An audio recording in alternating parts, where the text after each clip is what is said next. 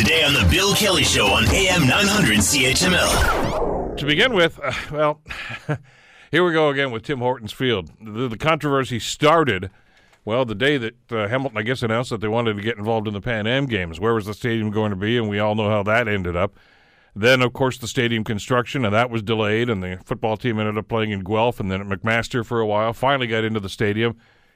Well, they're still fixing it, and they still haven't settled any of the lawsuits that are going on here, too. And now it looks like uh, Tim Field's going to need another at least $500,000 from the city to fix some persistent problems there.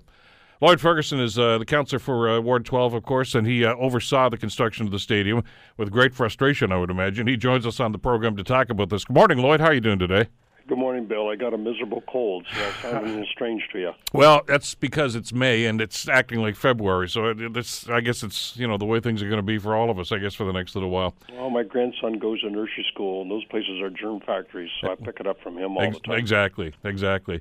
Uh, speaking of uh, of troublesome things, Lloyd, let's let's get into the stadium issue. Uh, you've been good enough to bring us up to speed on some of the things that are going on. I think a lot of us were shocked and saddened uh, to hear that yet again uh, more repairs being done. What's going on down there? Well, this, this repair was identified right at the start. Uh, you know, once we took possession of the stadium, uh, we went through uh, very carefully our staff, our facility staff, and put together an unbelievable list of about 1,200 deficiencies.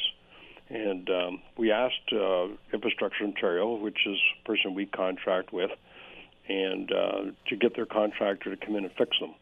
And they fixed a lot of them, but there was still a bunch outstanding. So there was a, a trigger point in our contract where we would simply take it over and complete it. So our staff went through and, and put a value to these deficiencies and had some contingencies on that. So we retained about $5 million uh, in our final payment to make sure we had enough funds to be able to go in and clean up those deficiencies.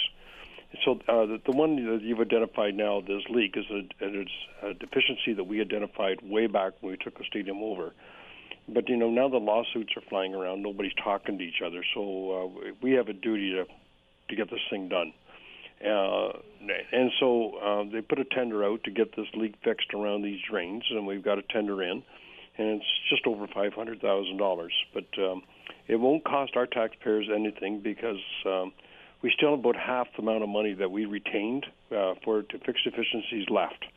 And and so uh, while it's a pain in the butt for our staff to have to go in and do all this stuff, and it should have been done by the contractor who originally did it, clearly they're not talking to us anymore. And uh, you know that we leave that up to the lawyers to sort that out whenever that happens in court.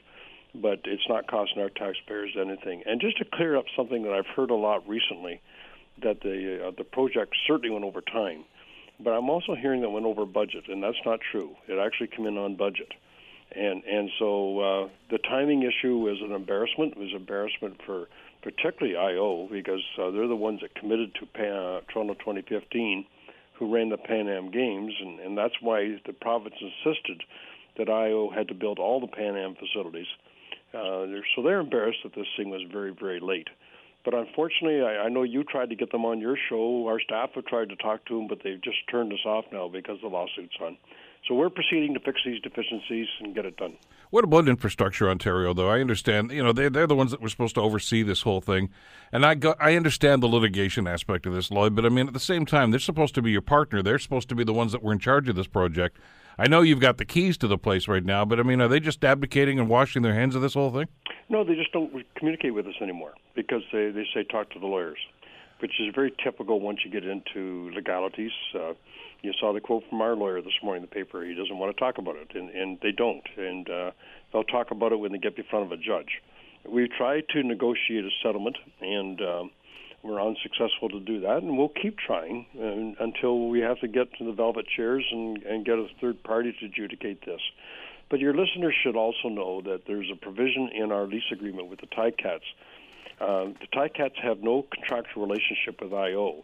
So they wanted us to make sure that they're protected in the event that it was late and it cost. So uh, we put uh, put it in the contract that we will pass through to Infrastructure Ontario, and, and I assume IO would put it through to Ontario Sports Solutions, a contractor, uh, any claims that they have for the delay. But if we're unable to collect it, the city's not on the hook uh, in our licenses agreement with the Ticats. So there's no right now. There's no financial risk for the deficiencies or the delays on the city. Want to hear more? Download the podcast on iTunes or Google Play and listen to the Bill Kelly Show weekdays from 9 to noon on AM 900 CHML.